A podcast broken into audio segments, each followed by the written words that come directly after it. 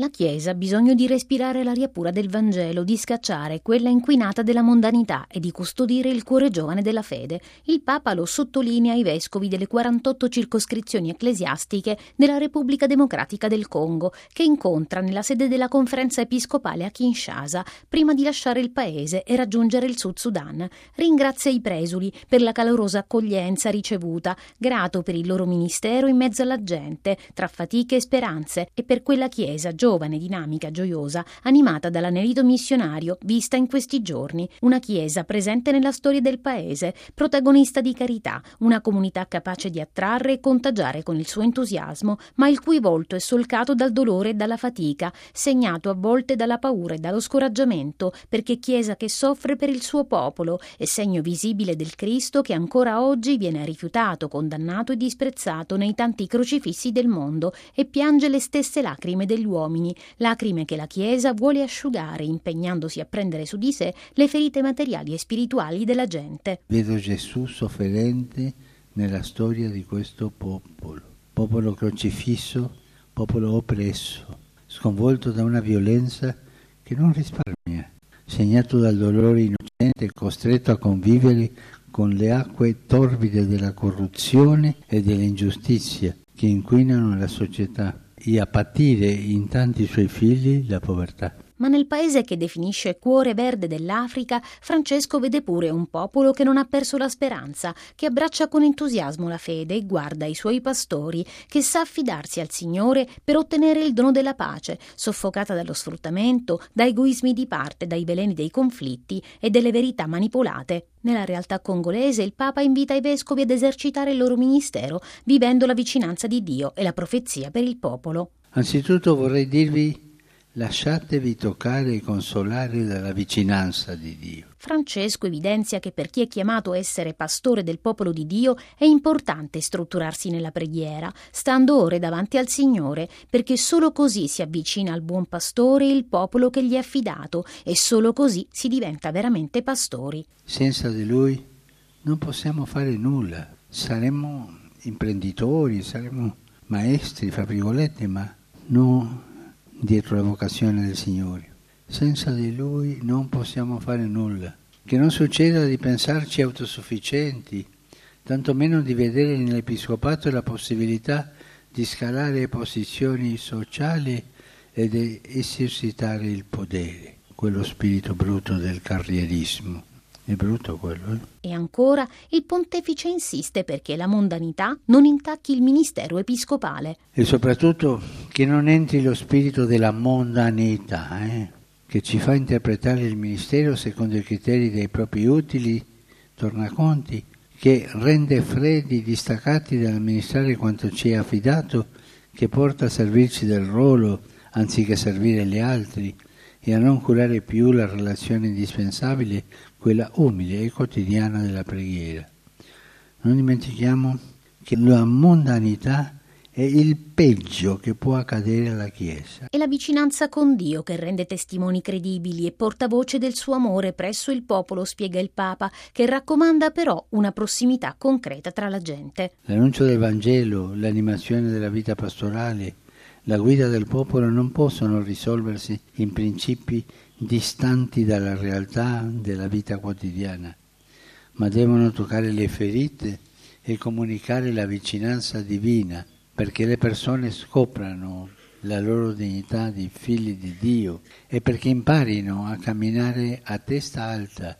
senza mai abbassare il capo dinanzi alle umiliazioni e alle oppressioni. Coltivare la vicinanza con Dio spinge verso il popolo, chiarisce Francesco, fa sentire compassione per la gente e l'atteggiamento compassione non è un sentimento, continua il pontefice, ma patire con, rafforzati dal Signore, si diventa strumenti di consolazione di riconciliazione per gli altri, per sanare le piaghe di chi soffre, lenire il dolore di chi piange, risollevare i poveri, liberare le persone da tante forme di schiavitù e di oppressione. E poi i vescovi devono essere profezia per il popolo, annunciare la parola di Dio, non trattenerla solo per sé, indica il Papa. Essa è un fuoco, un fuoco che brucia la nostra apatia e accende in noi il desiderio di illuminare chi è nel buio. La parola di Dio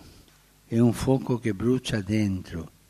che ci spinge a uscire fuori. Ecco la nostra identità episcopale,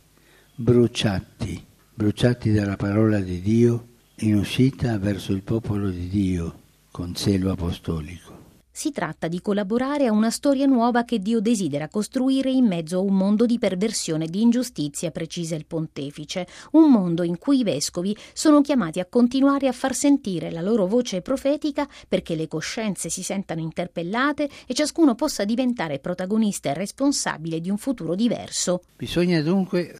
radicare le piante velenose dell'odio, dell'egoismo, del rancore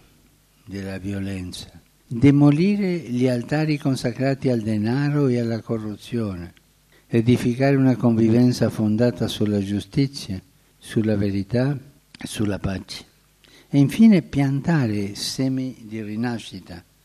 perché il Congo di domani sia davvero quello che il Signore sogna, una terra benedetta e felice, mai più violentata, oppressa e insanguinata. Ma Francesco raccomanda che quella dei presuli non sia un'azione politica, perché se la profezia cristiana si incarna in tante azioni politiche e sociali, Compito dei pastori è annunciare la parola per risvegliare le coscienze, per denunciare il male, per rincuorare coloro che sono affranti e senza speranza, consolare dunque, consolare il popolo, e non solo con le parole, ma anche con la vicinanza e la testimonianza, vicinanza anzitutto ai preti, i primi prossimi di un vescovo, ascolto degli operatori pastorali, incoraggiamento allo spirito sinodale per lavorare insieme, testimonianza per essere credibili per primi e per tutto, e in particolare nel coltivare la comunione, nella vita morale, nell'amministrazione dei beni. Per il Papa è essenziale saper costruire armonia senza ergersi su piedistalli, senza asprezze, ma dando il buon esempio nel sostegno e nel perdono vicendevoli, lavorando insieme come modelli di fraternità, di pace e di semplicità evangelica.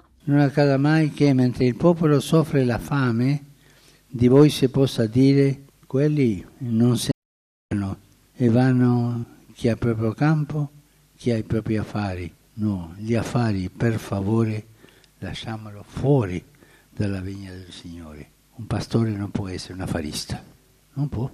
Siamo pastori, servi del popolo di Dio, non amministratori delle cose, non affaristi, pastori. L'amministrazione del vescovo deve essere la del pastore, davanti al grece, in mezzo al grece, dietro al grece davanti al grece per segnalare la strada, in mezzo al grece per sentire l'odore del grece, non perderlo, dietro al grece per aiutare coloro che vanno più lentamente. Ai vescovi Francesco chiede inoltre di non lasciare che il fuoco della profezia sia spento da calcoli o ambiguità con il potere e nemmeno dal quieto vivere e dall'abitudinarietà. Dinanzi al popolo che soffre l'ingiustizia, il Vangelo chiede alzare la voce quando secondo Dio alziamo la voce, rischiamo. L'ha fatto, questo alzare la voce, lo ha fatto un vostro fratello, il servo di Dio Monsignor Christophe Monsiriwa, pastore coraggioso, voce profetica,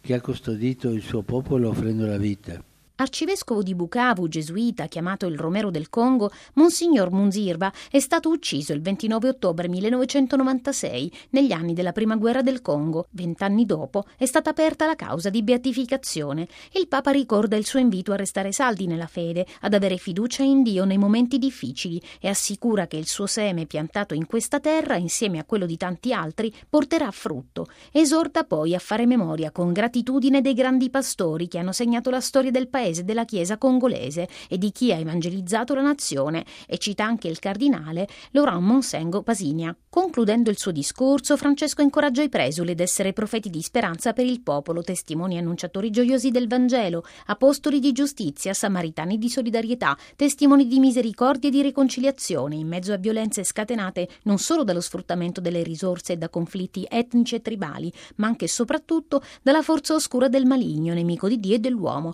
confidando confidando in Gesù che è risorto e ha già vinto il mondo. E prima di chiudere il suo discorso, il Papa raccomanda ancora misericordia, perdonare sempre, perdonare i fedeli che chiedono la confessione, il perdono, la carezza del Padre, non puntare il dito accusatore chiedendo troppe spiegazioni del peccato, rispettare sì il codice di diritto canonico, ma perdonare sempre perché il cuore del pastore va oltre, perdonare sempre nel sacramento della riconciliazione, seminando così perdono per tutta la società.